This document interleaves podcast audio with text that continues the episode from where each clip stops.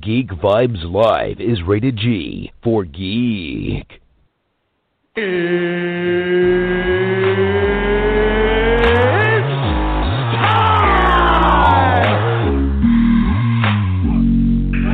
this is Matt Lesher.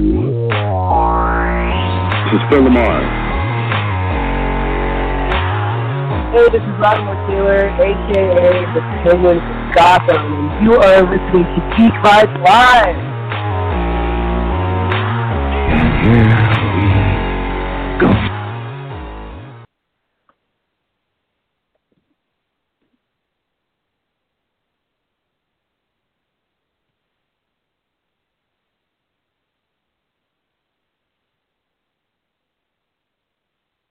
was a hell of an intro. Definitely say that. Hey, what's going on, guys? I'm sorry. I was talking for like two minutes with my mic muted, so I pulled a little bit of a rookie mistake. But what's going on, guys? This is Chris at Two Side Review and Geek Vibes Nation. We are at it again for another top 10. And this week we're going to talk about character motivations, comic book character motivations, and comic book film character motivations. This this week's topic, guys, we're going to do a little bit more of um, a list, but not we're not going to psychoanalyze our picks necessarily like we do in the other weeks. We're really just going to talk about our favorite moments and you know what what made us fall in love with those moments, why we like those moments, why they're so dynamic, and we're to throw it around with each other, and we're just to kind of spitball it, keep a list just to keep it structured, but like I said before, we're not to really go psycho about what the list and the structure looks like. But today we have a new guy with us, Ryan. How are you doing, man? Welcome to the channel. Welcome to the show. How are you doing today? Hey, what's going on, guys? It's Ryan here. I just want to say real quick that intro was fucking amazing. I I kind of laughed a little bit. I was I'm like, bro, this sounds really professional, and I dig it so much. But oh, yo, what's going on, Chris? Nice for you guys to have me here. I'm excited, and I can't wait to jump into the top ten. Yeah, we're excited to have you too. That's a new intro for me. I haven't heard that one yet, and I was kind of getting goosebumps too. That was really cool. So big props to the Geek Vibe guys, Jawan, Kanan, all those, everyone, all the contributors.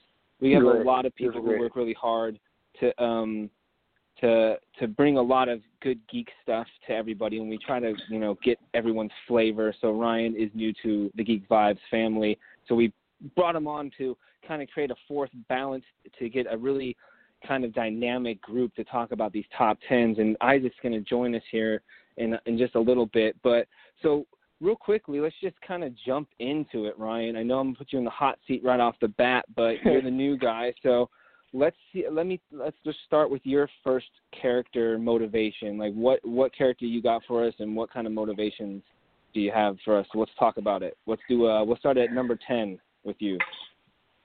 So for my number ten pick, I had to think about this a little bit because I'm gonna be honest. A lot of my list is gonna be Marvel characters because I'm not a huge DC fan, and I'm not. I'm a big fan of movies in general, but a lot of great motivation just comes from superhero movies for me. And I want to name some, but they're more up in my list. So right now, I'm just gonna say Iron Man. You've got this billionaire, playboy, philanthropist who gets these amazing abilities from his brain. Think about it. You've got this man who's got all the money in the world. He can get any woman he wants with a flip of a dime. And then miraculously, after selling his weapons, he gets into this accident where he has to get an arc reactor to keep him alive. And it changes his vision of life and what life means. So he takes what happens to him and starts this whole big thing of saving people in Afghanistan or all around the country just because his mindset just completely changed from the way his father treated him when he was a, a child and how his father was just this man who had a mission of working and never really cared about his son and pushed his son to the side. And how all this money greed just overcame that anguish from his childhood and he held in and all that pain and agony and it caused him to be this really pitiful human being in my opinion from being this man who has a lot of money sells weapons to arms dealers and stuff like that to the military and just to see how he comes so close to death, it just changes his life, and then to even forming the Avengers is just mind-boggling to me, Chris. Just mind-boggling. Um, I'm gonna have to agree with you. Um, when when I was doing research for um, for this, and oddly enough, I found myself like going towards kind of like the villain or the anti-hero, um, like tropes. But uh, Iron Man is something that I I kind of go back to as well. Um, if you want to talk about someone's like clear character arc from like one person to the next, and just totally changing their whole scope, their dynamic, and like you said before, their outlook on life gets completely changed with this life altering event. And that's like a, it's going to be like a main mantra i think with our list ryan. And i think iron man definitely needs to be on this because of just the kind of the character that he is. Not not only does he not have superpowers but he you know he has a tragic upbringing so to speak with with the fact that his father wasn't really there. I wouldn't say he had a tragic upbringing. He had a silver spoon in his mouth.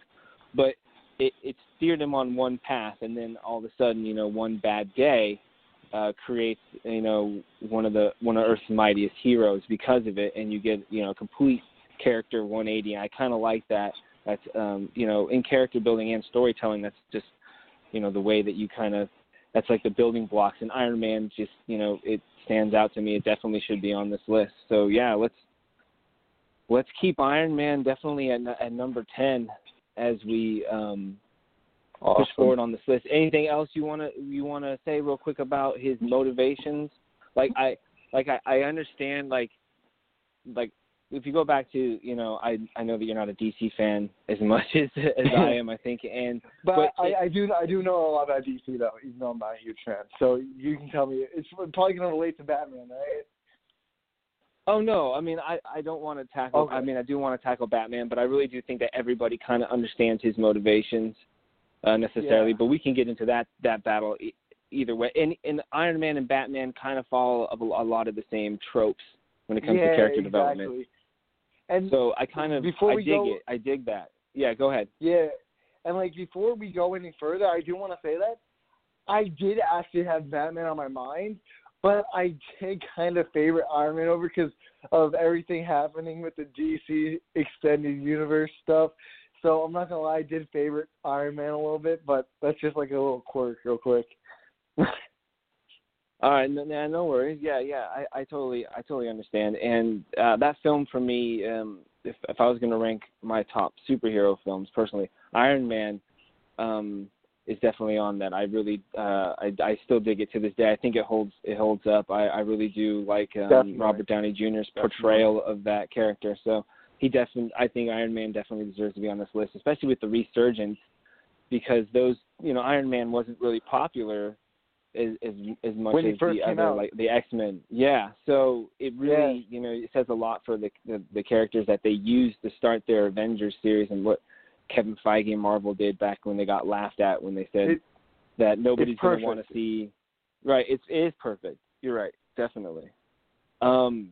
So you picked Iron Man as number ten, and I think I'm going to go with um just kind of keeping it low ranked, but I really, I really liked now not the comic book Killmonger. I don't really know too much about that character, but I really I really liked Killmonger in the Black Panther movie.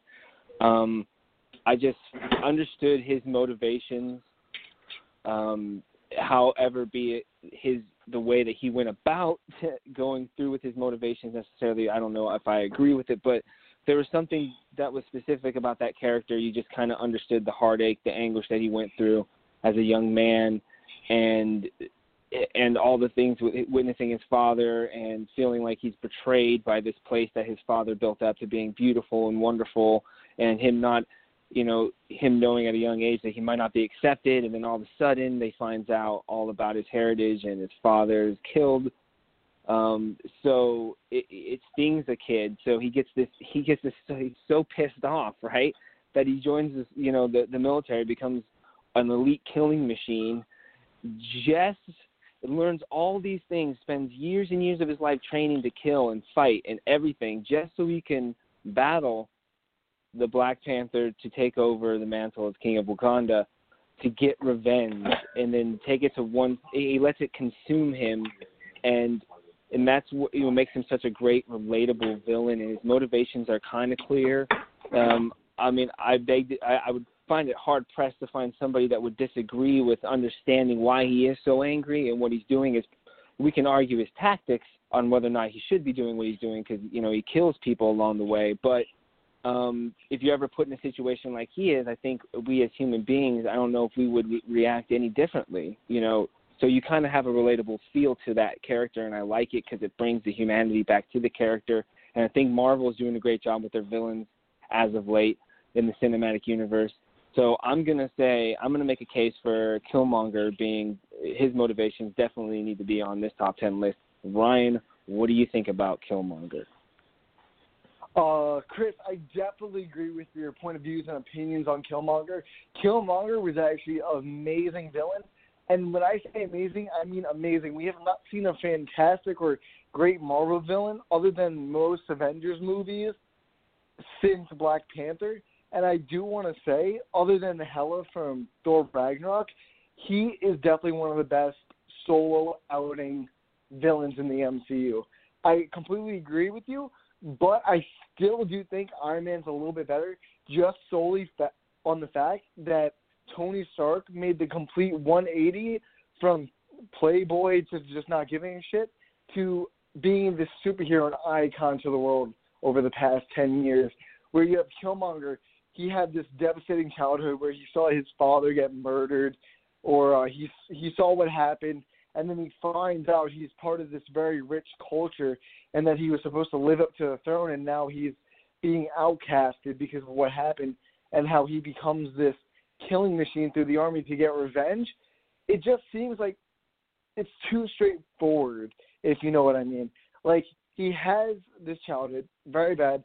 Then he wants to take revenge on the people who did him wrong, but it's a very straightforward and not a complete 180 that just takes a complete right turn, if you know what I mean, or left turn. But I do agree with what you're saying on Killmonger, Chris. I do agree. Um, you're right. It is it, it is a pretty straightforward kind of like revenge style. Um, I think the reason why I like it so much is because maybe the actor's portrayal of it. I think he did a really good job. Um, just the attitude yeah. and and his presence. Um, you're right. It's um, and, and I think a lot of my picks you're probably going to say that, but there's just something I guess inside of me because I am a big kind of vigilante, dark kind of fan. I do I do love the lightheartedness of it. I do like the fact that you know Tony does good. He turns 180. You're you're you're spot on with the fact that Killmonger doesn't even like become a good guy. You know what I mean? He just he basically to the end is a, a complete dick. And and and and maybe it's because you know not to get I didn't have a tragic upbringing, but I you know I was adopted, and I I you know did have a little bit of a rough start to my childhood, but it ended off, you know, awesome, and, and I can't complain. But I guess I kind of feel for people who feel angry to their bones and don't know exactly what to do with that, and um, and then having and then all of a sudden having resources to do something about it, and then doing something about it, even when somebody doesn't give them the green light. And I've been angry to a point where I've seen shit with blinders on, like Killmonger, who just you know I'm going to get some you know vengeance, and that's just the way it's going to be. It's not healthy, not at all. Uh, but you're right. It's it's one dimensional character, and you know just you know if we were going to argue this, I would totally bring it down and put Iron Man down at number um number I'll bring nine, Iron Man up to number nine and number ten for the sake of you know just arguing the semantics of the um ten the ten list. But I, I agree with you. Um, but um, yeah, I don't know where I was going with that. So any quick rebuttals on Killmonger? We'll just leave him on the list and kind of let Isaac. When Isaac comes back in, hopefully we can refresh the list and maybe we can do a little bit of yeah. shuffling just for the fun of it. How do you feel about that? I just want to say, after you told me you were adopted, I can see a whole better spectrum about how Killmonger related to you and why you put him on your list, and I completely understand.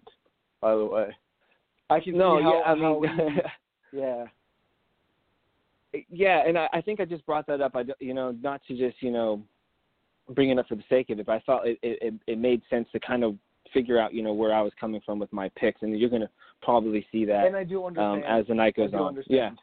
Yeah. So yeah, a bit, but all in all fairness, that you know, I see your points. It is very one-sided character, and you know I'd love to hear I'd love to hear Isaac's point of views when he comes back on. But um, so just keeping with the list right now, I think we're we're at number eight right now, and that's back to you, my friend. So what you got?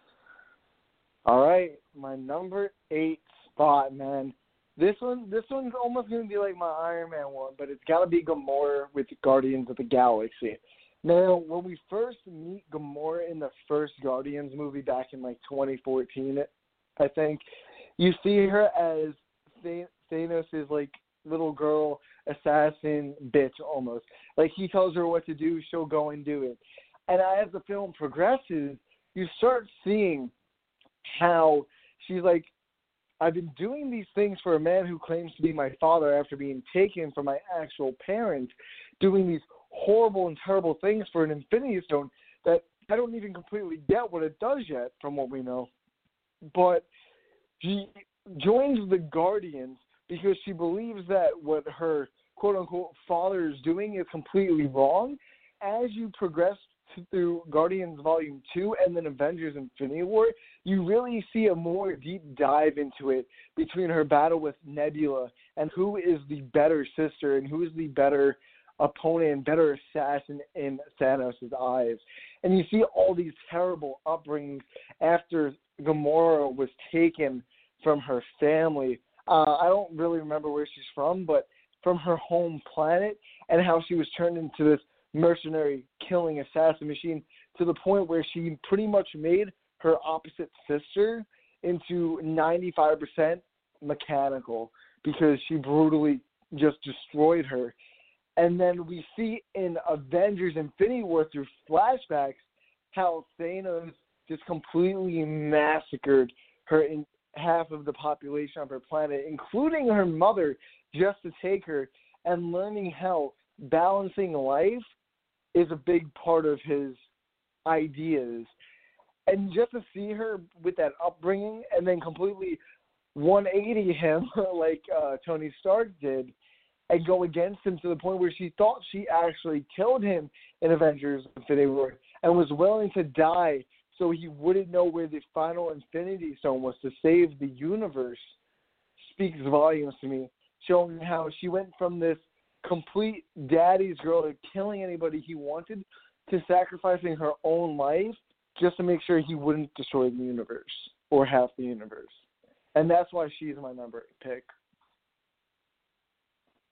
It's very interesting, and um, you in, in another pick that you know where a character kind of starts off one way and flips around to to the other. And there's, I love the character of Gamora. There's some uh, interesting things, and I, I think Zoe Saldana does a great job um, with bringing her to life. And they flushed her out. You're right; they really did kind of flush her out um, more so in not so much in Guardians 2 as they did it in um, Infinity, so War. War. Yeah, and um, th- you know, you're right. She has a, tra- a you know just as tragic upbringing as anybody that's going to make this list. Yeah, you're right. And what, what's a little off to me is I'm I'm I'm wondering. I'm trying to put pieces together in my head. Like, did she just go along with the teachings and the the training with Thanos just so she can get to a point where she can go, okay, I have the ability now to get these stones and keep them away from this psycho? Or did she at one point buy into that shit and become a part of the Black Order? Was she really one of Thanos' puppets, or was she always just silently waiting to be at at, at a certain point? And that's kind of where we pick up with her at Guardians, where she's trying to, you know, she admits that, you know, we find out that she admits in Infinity War that she kept, you know, the other stone a secret. So she was trying to get the other, the Power Stone, in um, Guardians. So I, I mean, if if they would give us a little bit more of like her younger years, if she really was uh, buying into Thanos' psychotic idea of balancing the universe, um, we're going to get into that a little bit later. I'll just tell you that right now. But um, you know, I think I would I would put her I would rank her a little bit lower personally than number eight if we're going to bring her up. But it's it's an interesting pick, and she is um, one of the few characters I think that has a pretty interesting character arc in the MCU. So I'm gonna I'm gonna agree with you. I like the pick for Gamora. Um, anything else you wanted to add about her, real quick, or disagreements with me? uh, not so much a disagreements, but more of a overseeing kind of.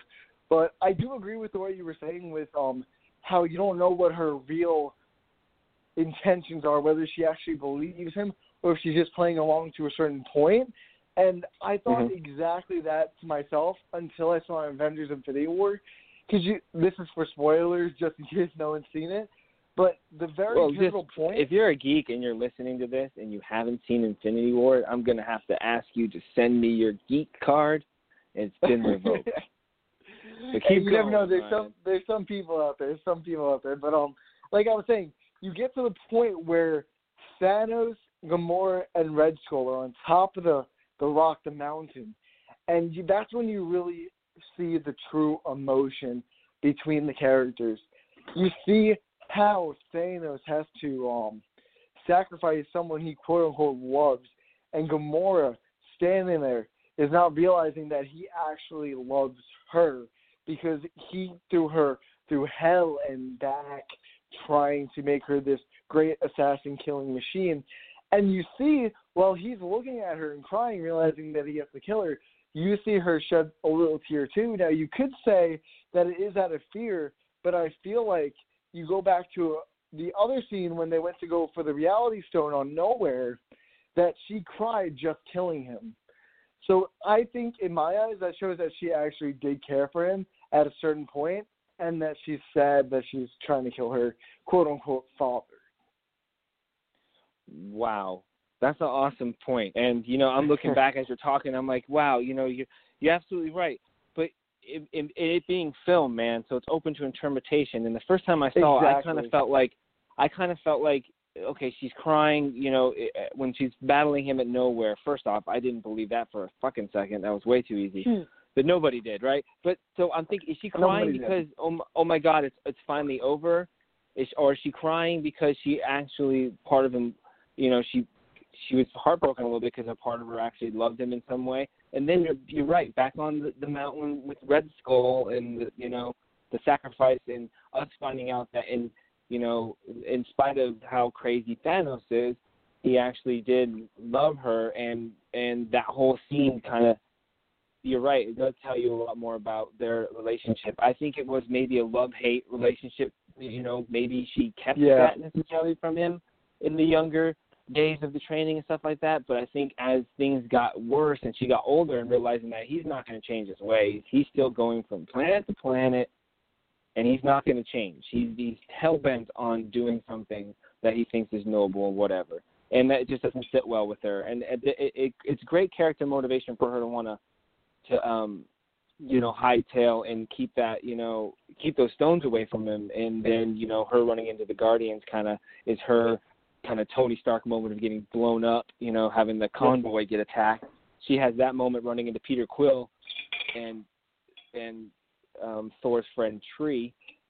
Um so and, it- and then so it kind of changes her arc yeah so i like that. It's it's it's good and you're right it brings up you know uh like I said, another interesting MCU character who um I don't know if she was how she was really in the comic books. If I'm being completely honest with you, Neither I do really I, got into worry. Guardians, and I kind of don't care because for me that's my version. I like her the way she is, and I think the character's doing a great job. And I'm. I'm really excited to see how they you know bring her back, so to speak. But you know you could arguably say that you know in, in Infinity War was was really about in some strange way was about love and also to what extent are you willing to go to see to see to see to fruition what you feel so passionately needs to happen and you see it from Totally the more agree. side of needing to stop him and you see it from the other hero side of needing to stop him and then you see it from his point of view like if you don't do this we're all screwed and i'm going to be the bad guy I I use air quotes with Thanos with bad guy because if if the physics work in their universe and him, you know, erasing half of all life throughout the universe somehow prolongs life and lets it continue, um, that just doesn't you know that's a whole other topic. But it, it, there there are life moments throughout history and not just comic book history but human history where bad things had to happen in order to save millions and that you know is that person necessarily a bad guy so you know, it's it's a philosophical debate along with a, a character debate. So I'll stop ranting right now, Ryan. But I think that Gamora definitely deserves to be on this list, man. Awesome. I'm glad you agree, man. Anybody there?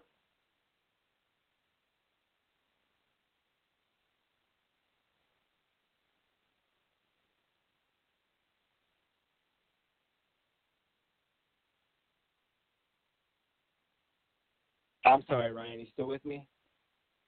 Yeah, I don't know what happened. Sorry. I don't know what happened either. My earpiece wasn't in all the way, or I, I must have had it muted. I apologize. Anyway, so let's just do a quick recap. Number 10, we have Iron Man and his motivations. Number 9, we have Eric Killmonger and his motivations. And we just recently talked about Gamora and her motivations. And just to be, just to let everybody know, we are talking about um, the film incarnations of those characters, sprinkled in a little bit with their comic book ori- or, origins as well. So we're going to come back at number seven, and I'm, kind of, we'll just kind of, because we're leading into it, let's talk about Thanos. I want to bring up Thanos and his motivations. And uh, particularly the motivations that we've been setting up in the MCU, and getting a chance to pretty much showcase what Thanos' real motivations were in Avengers Infinity War. Um, it's another one of those kind of, um, like I was saying before, relatable in certain aspects of why his motivation is the way that it is, and understanding that, you know, what his character has been through, his his knowledge and the fact that you know his planet ignored him and he saw all this devastation because of it. And then he you know he made the conscious decision that he's never going to let that happen again um because nobody uh, had the will to do it. And he felt he felt like it was necessary. And I, and in some weird way I mean I can be interpreting this wrong Ryan but I don't think Thanos and I can be is necessarily a cold-blooded killer necessarily as he's just completely blinded by his anger and his uh just his his need to kind of balance everything and that he's just so hung up on that to a point where he's almost blind to the tools that he needs to use to get the job done. And when you're set on a reckless path even in real life you know does the ends justify the means? Is a is a, is a clear cut you know example of in Thanos' eyes? Yes I guess it does but you know, we were saying before that history is shrouded with these moments of of men making these decisions, so to speak, and sometimes there, you know, someone has to be the bad guy, and this is the only way to do it. And for him, he definitely feels like this is the only way to do it. So, um, you know, I can kind of relate to having, like I said before, that blind ambition and that vengeance or anger to your bones or what have you, whatever whatever your motivation is, sometimes it could just be to get whatever, and it just kind of just you see tunnel vision, and Thanos just com- completely sees tunnel vision and doesn't care about anything else. Just eh, he wants to get the lean to to his end, and I think that that builds up a really interesting dynamic character. And like we were talking before, I think Marvel is doing a very good job of fleshing their characters out. Not so much in the early phases because there was a lot of you know superheroes fighting the, the exact opposites of themselves, so to speak, and that was kind of boring. Um, but Thanos in that film, you know, I didn't, you know, I didn't necessarily, you know, like him. Heck, no, I wanted him to be defeated. But there's a part of me that liked him, and it was like, oh man, this is a cool character. Someone who was like not necessarily an out and out villain, but he, he's another creature of a product of his environment, so to speak. You know where I'm getting at with that? I see exactly where again. Couldn't agree more with you, to be honest. I thought the exact same thing as Thanos.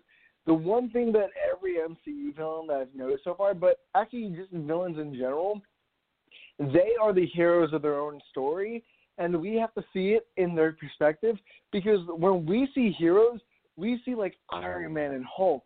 What if they could be the villains too? What if them stopping what could be disastrous really could be helping? That's always an argument I've had, and I've never Yeah, like always- really said it too much. But they're the Yeah. heroes of their own story. Yeah, and it, going along with what you're saying, the heroes of their own story, which means like history. It's, it's like history. It's always written inside of the victors. Well, you know, just for a Of quick course. history lesson. I'm a teacher, but in England, they don't necessarily teach the American Revolution the same way that we learned the American Nope. Revolution. You know, because we won, so to speak, if that's what you want to call it. But it's always in the, in the same with the superheroes. It's always about, you know, in the eyes of a Sokovian. I mean, personally, as much as I would love this, you know, the Avengers, but if if if they came to save my city and they destroyed half of it in the process and everything I and I lost people I loved, I would. I'd be mad them. too. I'd be pissed. I would and definitely be I love how yeah they're bringing it they're bringing that in because it's perspective. It's all in how you see it. Now maybe somebody in China who's nowhere near it goes, oh my god, thank God for the Avengers. Those poor suckers. Oh well. But then you go, you got Baron Zemo. He's you know he was created. His motivation was out of that same devastation. So you're right. It's all about forced perspective, and you're right. They are the heroes of their own stories. But you know, to quote Batman, I think in in a real, realistic situation in, in life, just think about all the people, celebrities that we put on pedestals, and they've been, you know, turned out to be, you know, not who we think they are, and they get, you know, taken down, and now all of a sudden they're the villain. Now Harvey Weinstein, you know, Bill Cosby, just to name a few, and all that thing that's going on with that, whatever. You know, you live long enough. Uh, you know, you die a hero. You live long enough to see yourself become a villain. And, and and a lot of these superheroes, like you know, like I said, like you said, it's all about what side you look at them and and what point of view you do see them at. Totally, Chris. Totally. Um, so I I think we I have think we got Isaac. our- yeah. Um, Oh, is Isaac Isaac? coming on? Isaac, are you there? Nice. Hi guys, how are you? Hey, what's up, man? Isaac, how you doing, man? Pretty good. I'm sorry I'm late, boys, but what are we talking about? we just got finished. Well, we, we're just in the middle of talking about Thanos, but how much of it did you catch? Uh, uh, did you catch? And we can recap it real quick. We'd love to get I your, haven't your caught. perspective. I haven't. Yeah, I haven't caught up a bit. Unfortunately, I literally just walked out of work. Okay, no worries. Um, Ryan, this is Isaac. Isaac, this is Ryan. Hey, Ryan, nice going to on, meet you, bro. Nice to meet you, Okay, man. so Nice where we're- you. All right, man. So where we're at right now is we have number ten, Iron Man. Okay. Okay. We have number Okay, nine okay. as Erik Erik Killmonger. Ooh, very good. I, I agree all day. I don't even need an explanation. uh, number eight is Gamora. And I'm gonna, um, I'm gonna fight in- that we- later. Oh, it's, it's it's cool. We we got that, and and uh, I I just brought in number seven as Thanos because I thought Gamora kind of led into Thanos, and Thanos is going to be one I think that we're really going to really hammer in. So you called it at a great time. I just You really kinda did, man. gave my pitch for Thanos, and I was going to Ryan. So let's go to Ryan real quick, and then we'll come right back to you. Isaac, sound good? For sure. Let's do it. I'm ready. All right, Ryan. I just talked about Thanos. So what? How do you feel about it, man? Go ahead. I couldn't agree with you more, Chris, to be honest. Honestly, Thanos is one of the best villains in the MCU because you can see where the guy is coming from. He's heartbroken that all of his people are dying, and if he doesn't do something about it, everyone's to die. And then he knows he has to make the sacrifice. It's either everyone or half of everyone. Which one is worse? But not everyone will see that because you're still killing millions of people. That's how everyone sees it. Is you're still killing millions of people, even though you're saving millions more. Now, the universe is a bit excessive. I'm not gonna lie, but like I said before, when Isaac wasn't here, the villain is the hero in their own story. The way they perceive things, especially Thanos, is he's seeing he's saving half the universe. He's not killing half the universe.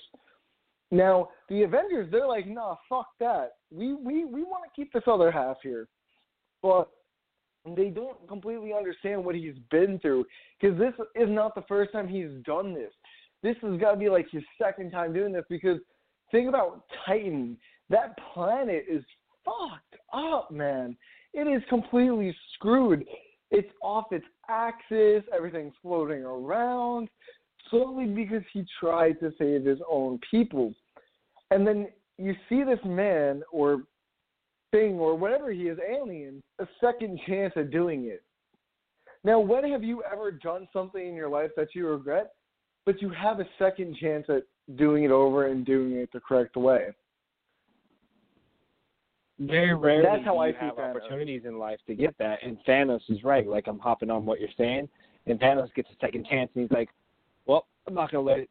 You know, I'm a filmmaker, and I don't get second chances very often. So when I get one, I go balls out, man. I I summon courage. If I'm sick to my stomach with nerves, I don't care. I don't get them very often. Life doesn't give you very many second chances, and Thanos took his and ran with it. You know, so yeah, I agree with you, Isaac. How do you feel about Thanos? And we'll get to you how you feel about the rest of the list here in a second. But how do you? Is it Thanos? Thanos? How the how the hell how the hell do you say? It's- I don't know. I say Thanos. I'm pretty sure. I It's, just I'm pretty sure Thanos. it's Thanos. But Yeah. Thor calls him. I feel uh, pretty Thanos. sure it's Thanos, Thanos. but I could be Thanos. wrong. I Thanos. like Thanos. Thanos. I Thanos. like, bring I'm down with it. Thanos. I'm down with Thanos. I like that. all right, Isaac, it's all you, man. All right. Um. Okay. So I'll have to agree with that. Uh, I I would definitely put Thanos at number seven. Um. I wouldn't put Thanos really any higher in terms of character motivation though, because I see too many. I suppose I see too many flaws with his point of thinking, but in terms of motivation and, and like MCU motivation, uh, I think it's I think it's pretty good. I don't think it's the best out there in the MCU. I don't even think it's second best but it is more concentrated. And I like the I, I like the reasoning that Thanos is like he went on this entire crusade to essentially regulate the universe. And very rarely have I ever seen that. I, I like I kind of liked it in the comic book version when he was just you know trying to you know he was he was trying to court death and everything.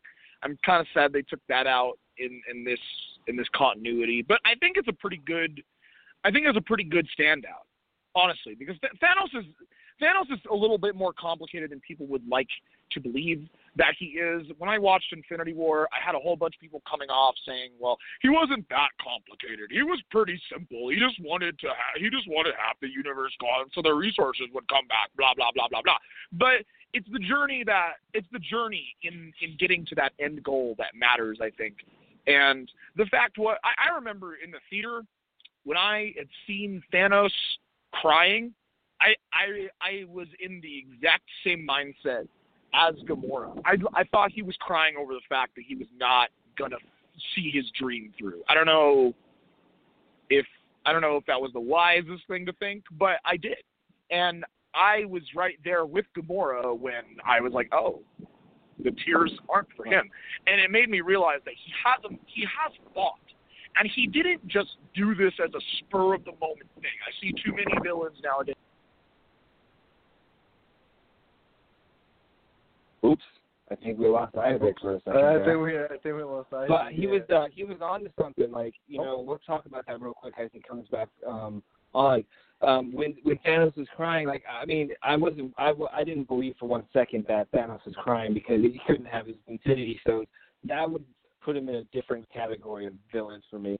But uh, I was, you know, I, I agree with what he was going at. where he was saying. Isaac, are you still are you with us, man? Hold on, let me see if I can. I'm so sorry. hey man, no worries. Keep keep Um, going. You're doing great. Yeah. Um, You're talking so, about him yeah, 'cause- crying and shit. Yeah. Yeah, thank you.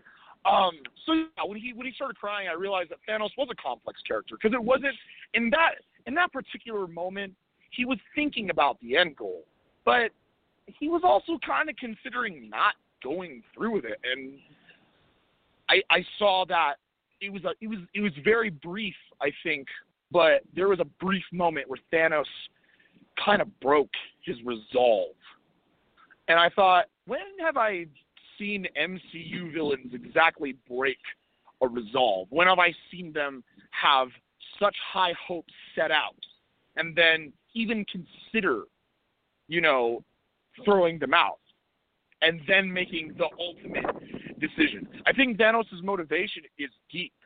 I don't. I mean, it may not be good in my opinion, but it's deep. It's it, it, it resonates. This guy ventured through galaxy after galaxy, manipulating person after person, causing genocide after genocide, all in the name of preservation. I think that's pretty tight, honestly.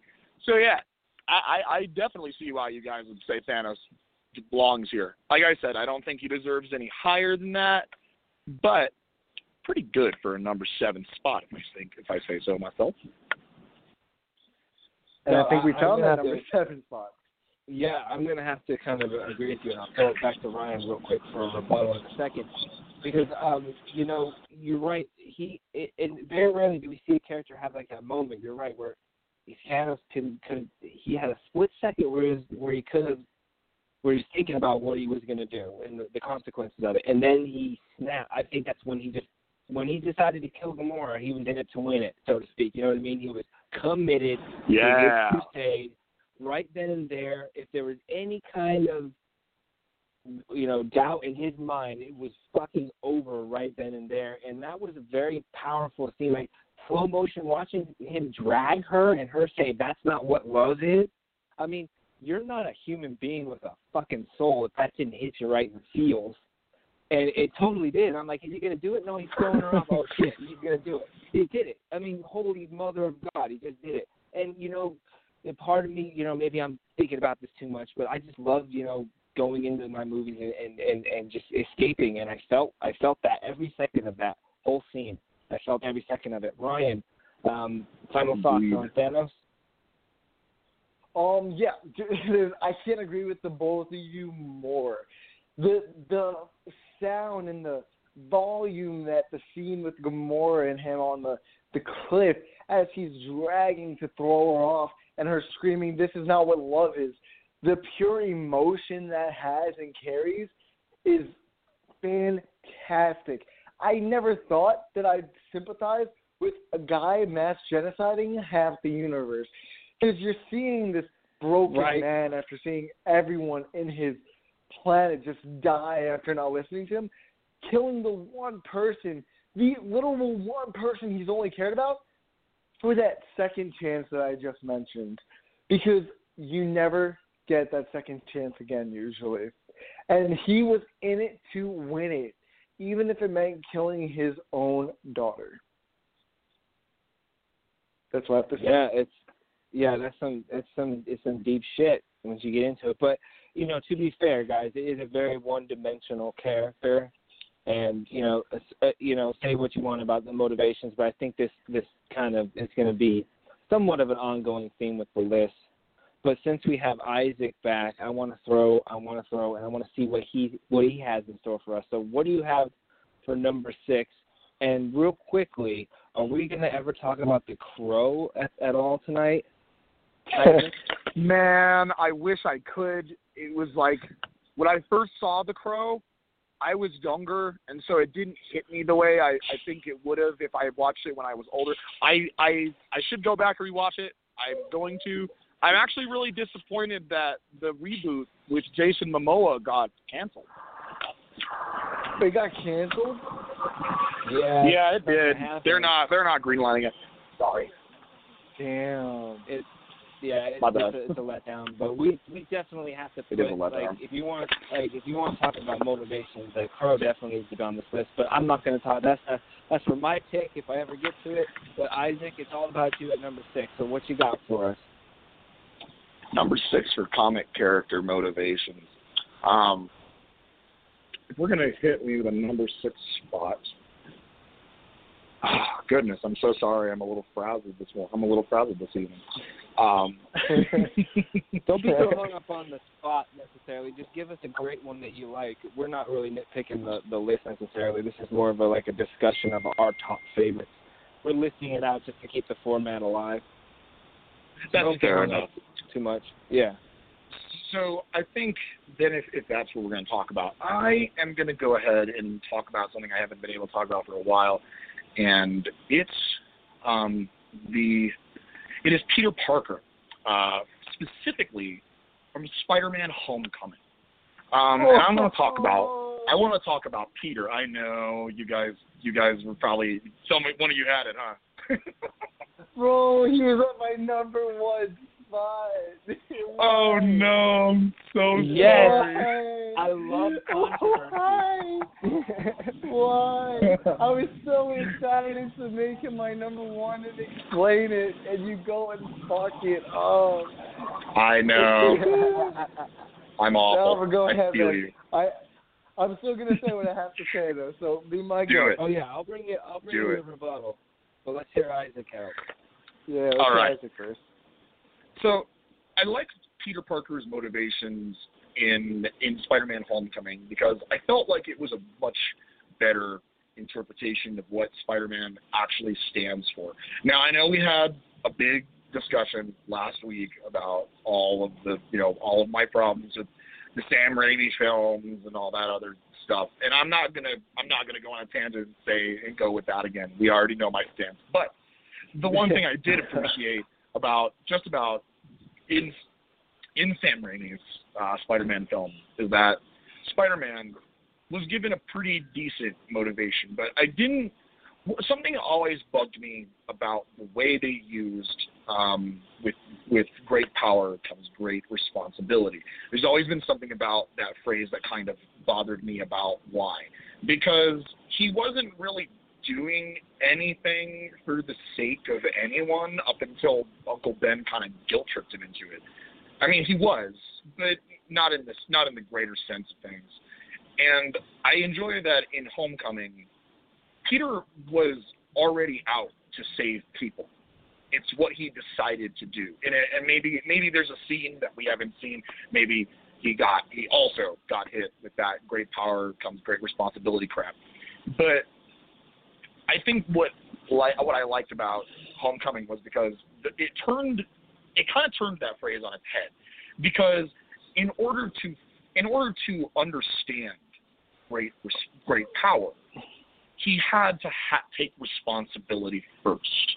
And i think that was really important because he had great power and he kind of under he kind of abused it at, at first in the film. He used spider-man's name and image for um, personal for personal gain and use. He hacked the spider suit when Tony specifically pretty much told him not to.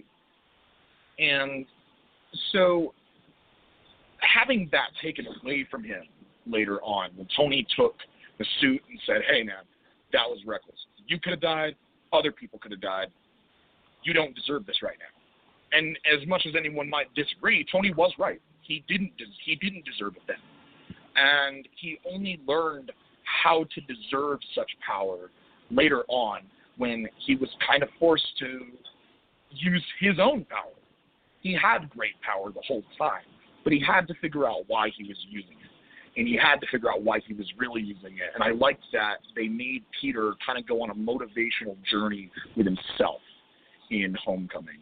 And um, I just I, I think that's so inspiring. I think I, I love that so much, and it's why I attach to Spider-Man. I I attach to just about every incarnation of Spider-Man there is, but Spider-Man: Homecoming really knocked it out of the park for me. So that's what I got for you guys. What do you think? Um, me personally, I'll go to Ryan in just a second. I'm, I'm sure it's going to be interesting. Um, uh, I, I I agree with you. Um, I, you know I'll say what you know Sam Raimi for me. I think there's just something special because it just you know I was a teenager and it was just a you know really cool kind of refreshing um, kind of a film back then. So I have nostalgic reasons why I like it. I like Tobey's uh, Peter. I don't like his Spider-Man. So you know, you give and take what you want, and we won't even talk about the the amazing Spider-Man and all those. But one thing I want to say about Homecoming that really hit home with me was um the scene where Peter Parker's getting crushed by that boulder, you know, where Spider and, he, and he's just like coaching himself, you know, over and over again. It's just a very pivotal and emotional scene for me, and it kind of tells you a little bit about Peter's resolve as he's going through his his changes. And you're right, it does that film does a very good job of kind of breaking him down and kind of figuring out okay who who Peter is. And as far as we know, you're right. He just decided to to get these powers and he wants to do good. He just kind of takes it upon himself to do it. We don't really know exactly what the linchpin was to make him don his like prototype suit. Um, you know, he says he has those, those um, powers for like six months or something like that, and they don't really tell us about Uncle Ben. So I, I, I think definitely Spider-Man definitely needs to be on this list. I'm not going to argue about its placement necessarily, but it's definitely on mine. Ryan, what do you think about Spider-Man? Home, the Homecoming Spider-Man, more specific. Okay, I, I hope you're ready for this. So I'm not gonna lie, I'm a bit disappointed. I'm not gonna be talking about number one, but I'm gonna put it in the reference of why I thought he'd be number one. But so you have Spider-Man, and Chris, I like how you explained with the Sam Raimi edition how when you were a teenager that came out, so it spoke to you. Same case with me with the Homecoming Spider-Man, because I'm actually 18, so I can relate to him the most, I think, out of most of us, because I mm-hmm. just got out of high school, and I know what it's like being in high school in New York City too, because I also live in Manhattan. So I find I find it kind of crazy here and there, and I can relate to him, relate to the kid. I can't relate to him where I lost both my parents and my uncle within a few years, but I can definitely relate to him. You see this distressed kid who gets these amazing powers accidentally and then abuses them because he doesn't know what to do with them. And he might have done that bullshit speech of with great power comes responsibility shit from Uncle Ben before he died. But you see the father figure of Tony Stark come in. You see in Civil War how he's just showing Peter the clips of him saving people miraculously, catching the car and holding it on the side of a bus like as it's a piece of paper. And you see in Civil War how Tony starts trying to go like they, they go a little bit of a connection with each other because they're almost one and the same. Tony metaphorically didn't have parents, but they were physically still there. Meanwhile, Peter still had no parents who actually weren't there. So they got to relate on that level, and it grew Peter to have this attachment to Tony Stark that eventually led up to him wanting to be almost an Iron Man X character, hence the Iron Spider suit and the suit that Peter gets in Homecoming. And throughout Homecoming, uh, you see Tony saving his ass so many times because he's still just a kid trying to figure out his way in life and how to save people just like the Avengers do. But he can't do that because he doesn't have enough experience. So eventually, when Tony saves everybody on the ferry in Homecoming and takes away Peter's suit, that's when it really hit home for me. Because you finally realize that a, a hero is only a hero not because of his suit not because of what they wear. Tony Stark is not Iron Man because he can shoot laser blasters out of his armor. He's Tony Stark because of his mind. It's what it's who you are, not what you become. To me, to be honest, and you that really just hit me because throughout the whole third act of Homecoming, you see Spidey in that really rugged costume he made out of his closet, and going to that scene where he's crushed by the rubble just shows that it is his inner will and strength to be this bigger, better person, not being this teenager just using his powers to get on by in life. So he pushes himself up and gets out of the rock when he realizes that the hero that's coming to save him is himself. And then I digress a little bit more in Infinity War because he's going on a field trip and he notices that Ebony Maw and Cull Obsidian come to New York City to get the Time Stone from Doctor Strange, and he instantly jumps into action. But he doesn't know that Tony's there, Doctor Strange. He's going at his own free will, from what it looks like, to save the day for the younger person. And then he eventually follows Tony up into space because he's trying to save the the neighborhood to be the friendly neighborhood Spider-Man that he is in the comics and the the, the person that we all know and love. And the end of Infinity War really put a nail in the coffin for me. You see throughout three films these two characters building this father son relationship without them even realizing it come to a close when after the finger snap everyone starts fading away and the final person to fade away is Tony Stark non biological, non knowing son disappear right in front of him at a connection. And Tony has lost a lot with his parents realizing that one of his teammates, the best friends, killed his parents, and having his son just disappear in his hands. The pure emotion of of Peter crying, saying he's sorry that he didn't listen to him because he was trying to be an Avenger. It just speaks to me. It really shows how a kid goes from being this nonchalant, quote unquote, hero of using his powers for everyday life and saving a few people here and there to seeing this more monarch power, Tony Stark, being this true hero coming from this billionaire playboy philanthropist life, change and save the world. And that's what I gotta say. Dang, Ryan, that was very insightful. Thank you.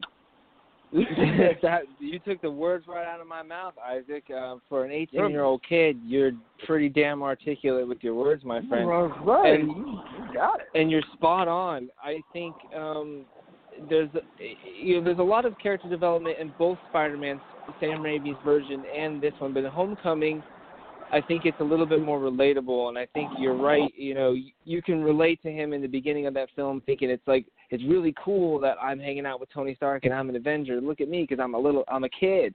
And this is exciting, and it's a little, you know, I'm a little bit in, in over my head, but I'm really excited and gung ho. And then all of a sudden, reality hits him in the ass, on the ferry scene and he realizes, oh crap, you know, I'm you know, I'm over here playing with matches, but I can really burn shit down if I don't, you know, you know, there's really bad stuff and evil going on. And Tony's the only way that Tony he looks up to Tony, and Tony's only the way that he is because of all that battle hardened, life tested shit, and he just doesn't know about it. And he gets a taste of it through that film, and he gets a great arc going on. I think his motivation, the character of Spider-Man, Peter Parker, motivation, you know, what you want to say about film and comic books.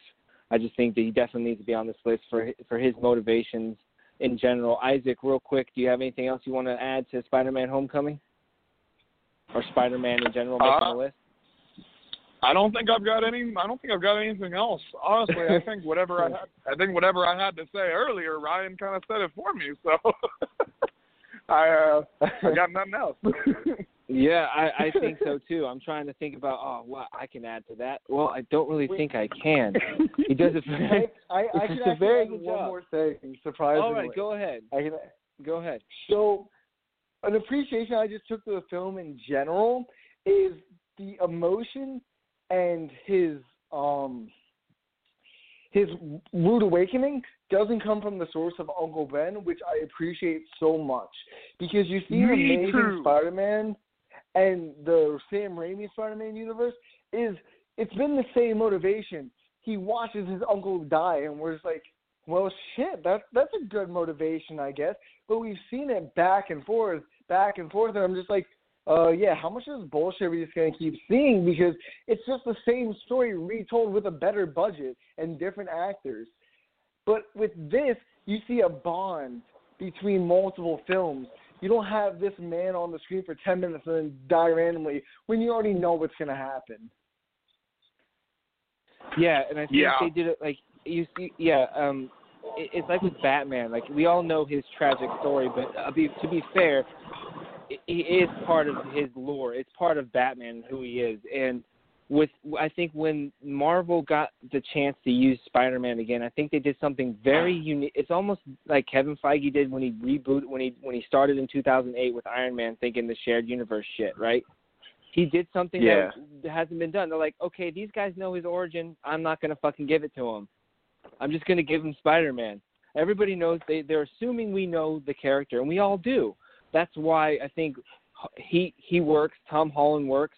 I think that's why that character I love um, Tom Holland. was by the way. well written. He's a great actor. Yeah, I think he does an amazing job. But I think that you're right. We all know, you know, Uncle Ben, and he hints at it. We don't need to really know more than that. And, and we're also getting a different kind of motivation for Peter Parker and that character because, you know, we all, the the reason why you were talking about the Sam Raimi, and then you have the um the Amazing Spider-Man. It's all centered around Peter uh, and Uncle Ben, which is, you know, to to be fair, it's his it's the origin of the in the comic books as well. So they're trying to honor the source material. I get where they're coming from, but with the Homecoming Spider-Man, I think they wanted to do something different, and I think it, it worked. And I don't think, and I think that maybe DC can maybe take a a, a page on that. I don't know. Right now, they really like origin films. Oh, we're getting so many fucking origin films from DC. Excuse my Oh, French ridiculous. but um but like yeah, I uh, to, to, yeah we did. You guys covered it great. I think Spider-Man definitely. You know, if we were going to really argue this list,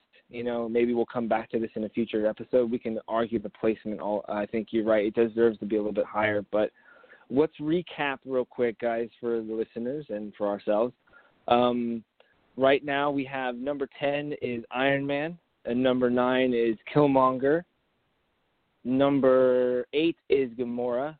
Number seven is Thanos, and number six is Spider-Man: Homecoming.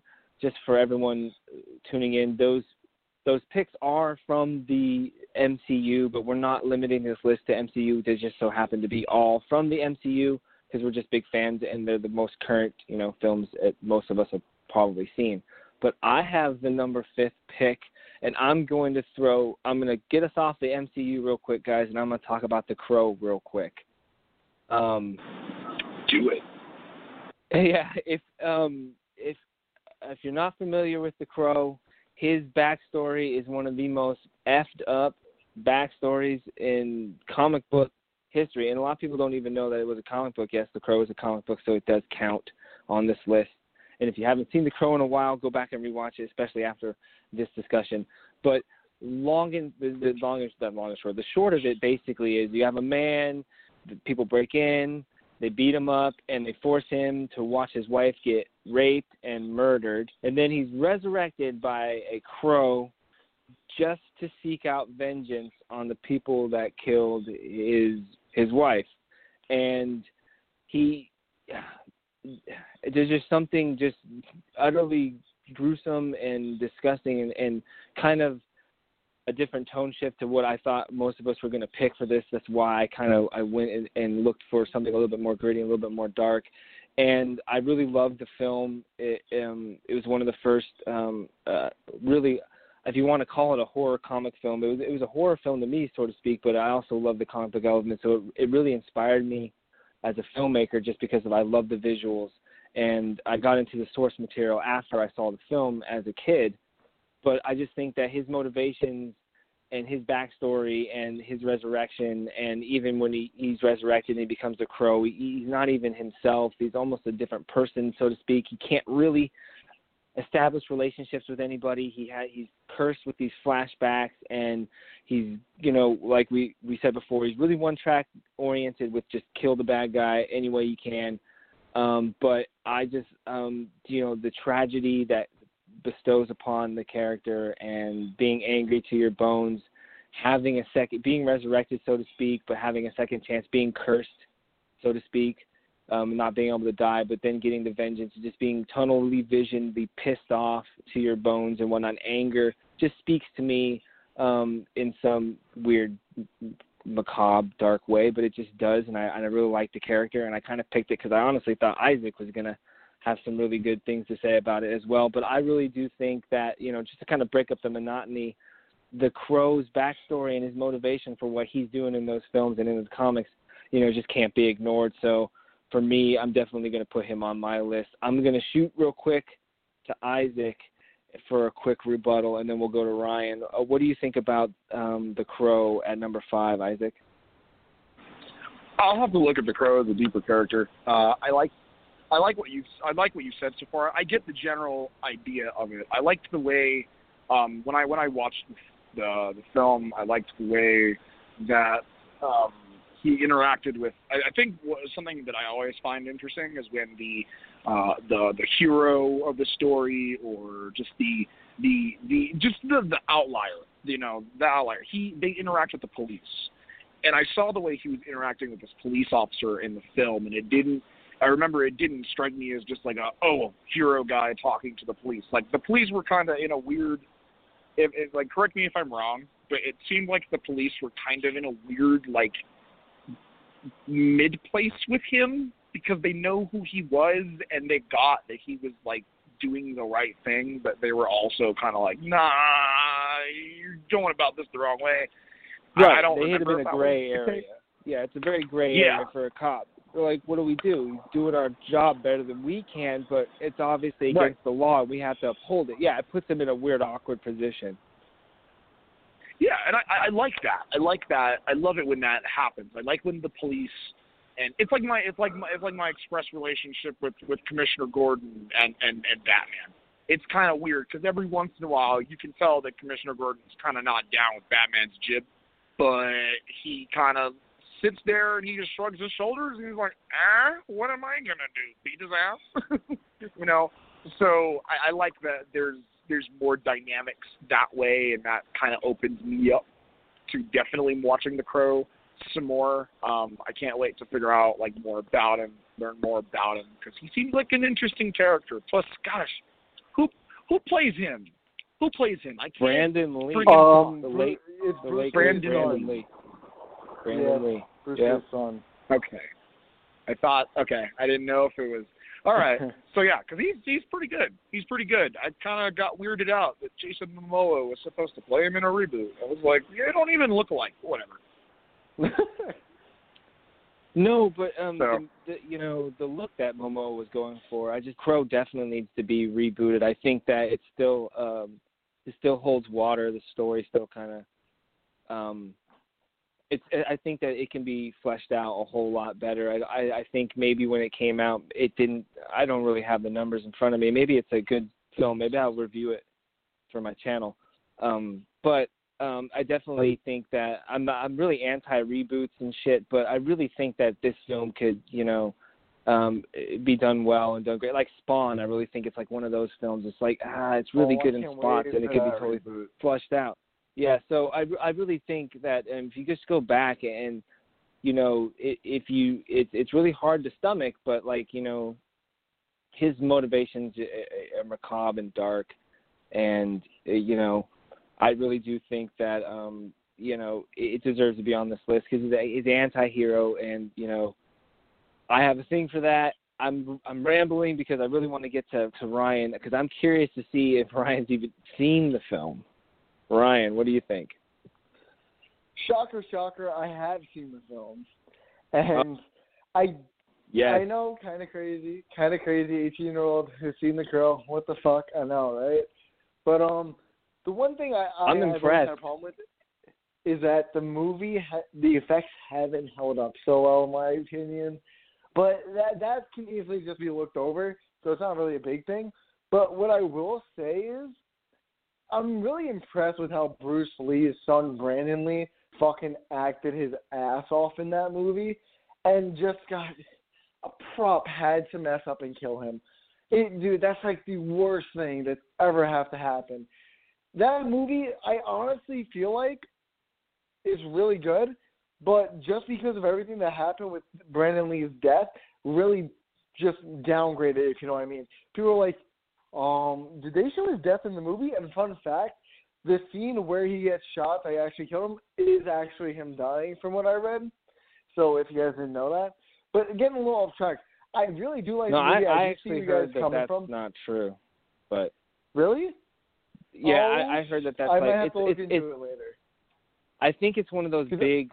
Um, you're not wrong. I think it, there's some truth behind it. At some point, I think it, it was one of those things that might have made final cut and It- but didn't really get released or something like that. into cinemas before like DVD releases. They might have changed it. I think that's what I think happened. Oh yeah, there's something. Yeah, there's something. But I'm sorry to cut you off, but you're right. Brandon Lee's Oh, no, no, it's performance good. um, in that film was is really Um, good. Go ahead. It, dude, it's fantastic for a man who's known for his father's known for kung fu, nothing else. It's really impressive, and that's why I like it. But getting back to the film, you you see it, bro. The opening scene where you see him and his wife just being beaten and the Mhm. wife getting murdered and raped. You can see the the pain in his eyes. You can tell how much he just wants all these people to die. And the fact that after he dies a year later, he gets resurrected to do the exact thing he wished to do is fantastic. And like what you said before, Chris, I'm a sucker, a, a pure sucker for anti anti-heroes. That's why I love Venom, the Punisher. That's why I love all those characters because there's so much more me to an anti-hero. They have a code of law that they follow sometimes, but when they feel But like it's it's, their not code. necessary, It's their It- rules, exactly. their code. They set the bar. They don't cross it. It's whatever they want, not what society wants. it's it's it their their rules are It's based on justice. themselves. unblind, justice. un, unbridled, just justice. You you you kill my family, I'm going to kill you, and then everything you love. It's just the eye for an eye kind of a thing, and you know maybe there's there, but you're right, man. Their own code, their own ways, their own kind of. They set their own rules. They don't abide by society. There's something about those characters. They're just more you know, not not to say I don't like Superman, not to say I don't like Iron Man, and it's not like to say there's no chinks in their armor, or um, I'm sorry, not Iron Man, I mean Captain America and Superman, and those and those kind of characters. You know, not to say I don't. There's not a side of me that you know has the hope, and I love those characters. You know, but tonally and characters, if I'm getting into them, you know, it's anti-heroes for me.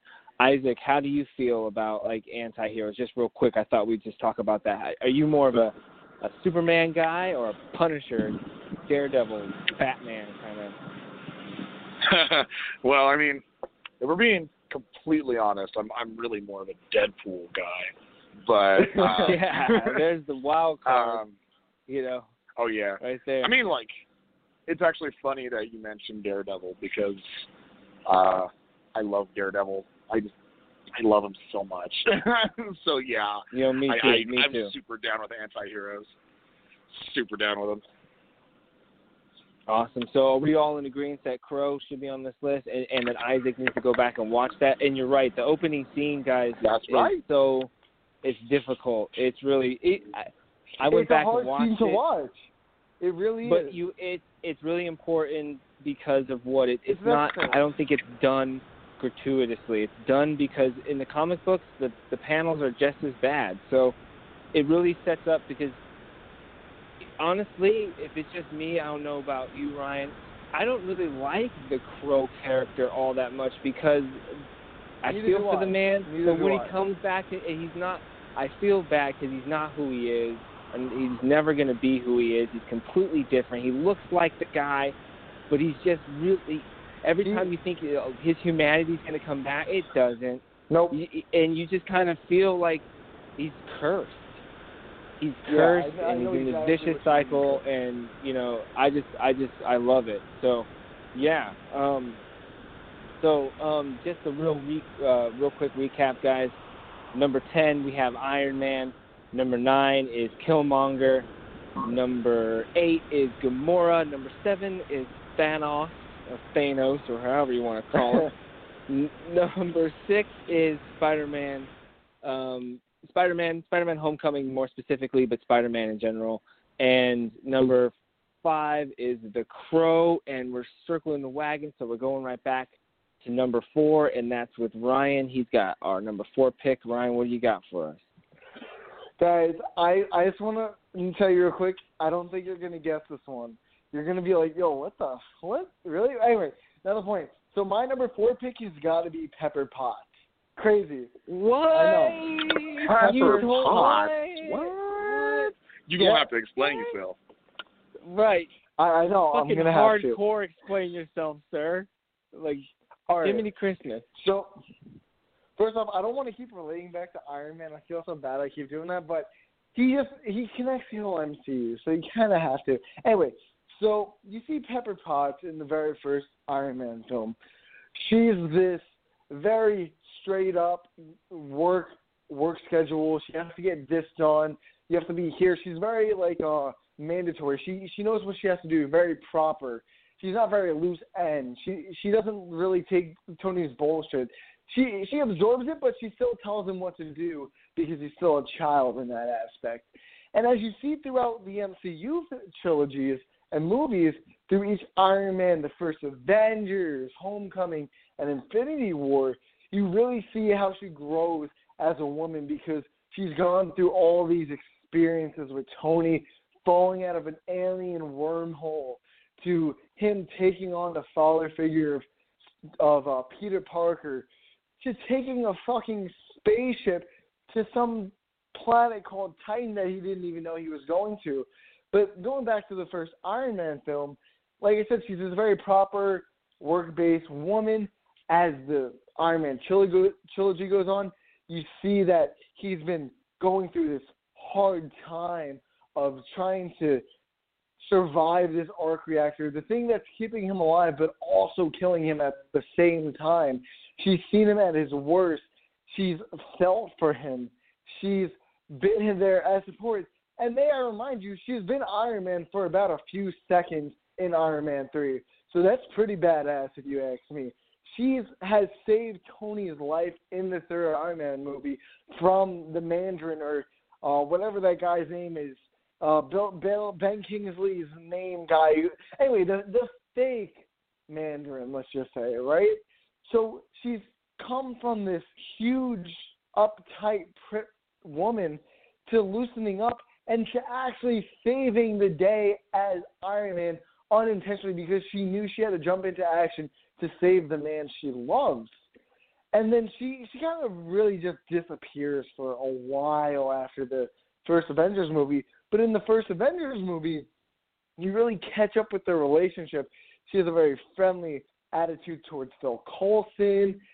They they pretty much banter. She's loosened up a little bit because of all these previous experiences with um uh the very first Iron Man villain. I don't remember the name of him, and then Whiplash in the second one.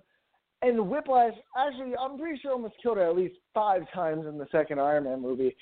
And after falling out of the wormhole, Tony got PTSD. He'd be waking up in the middle of the night, and she'd be right there supporting him. And when you truly love somebody like Pepper loves Tony, you feel the emotional pain that they feel. And I will tell you straight up, I am very close with someone, and whenever they hurt, I hurt a little bit too because I hate. I I, I know what it's like to go through the pain someone's going through, or because you can relate, or you don't want to see the person you love get hurt.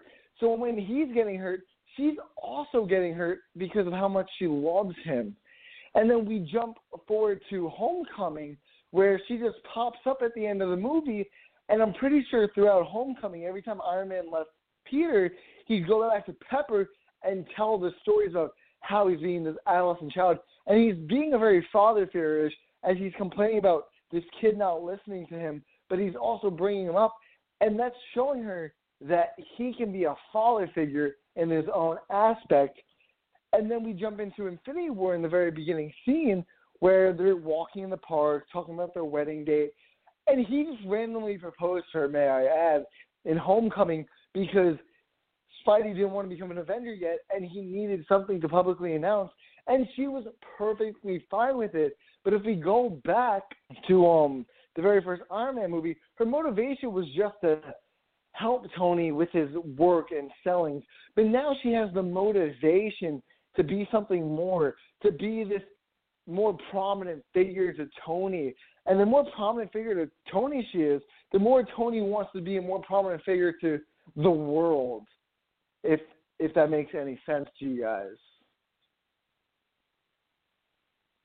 That, that, that's Um, pretty much it. You know that that you know that you know at, at first it, it threw me off. I'm not gonna lie. Your your pick kind of I didn't I didn't even think about Pepper uh, Potts at all when I was thinking about this list, but rethinking about her as you were talking, and, and if we were speaking about characters in the MCU, um, you, you know you're spot on. I think you make a, a make you make a lot of great points, and it, it is really um, I know uh, I'm married myself and I have a, a young daughter, and I know what it's like to feel pain for somebody and maybe not necessarily do, can be able to do anything but just be with them and feel for them. And it sucks to go through it, and you know everybody kind of does. If you if you care about somebody, even if they're not in necessarily a romantic relationship with it, it could be anybody. But you're right, and she's a strong, tough character not just a woman. She's just her character, her resolve. Period.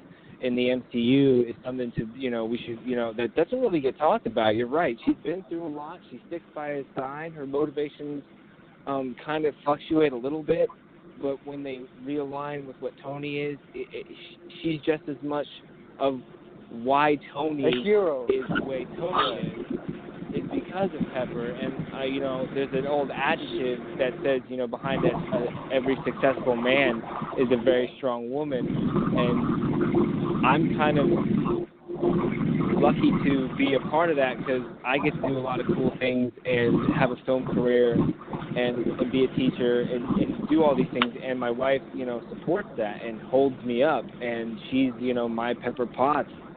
And not, not, I'm not saying I'm Iron Man, but like I, I get where you're going with it. And I didn't really think about that character too much, but you're right. You know, she's very her motivations are very important. Where Iron Man's motivations kind of go as a character, and I think you you know you make a lot of great points. It's very interesting. Isaac, how do you feel about this Pepper Potts?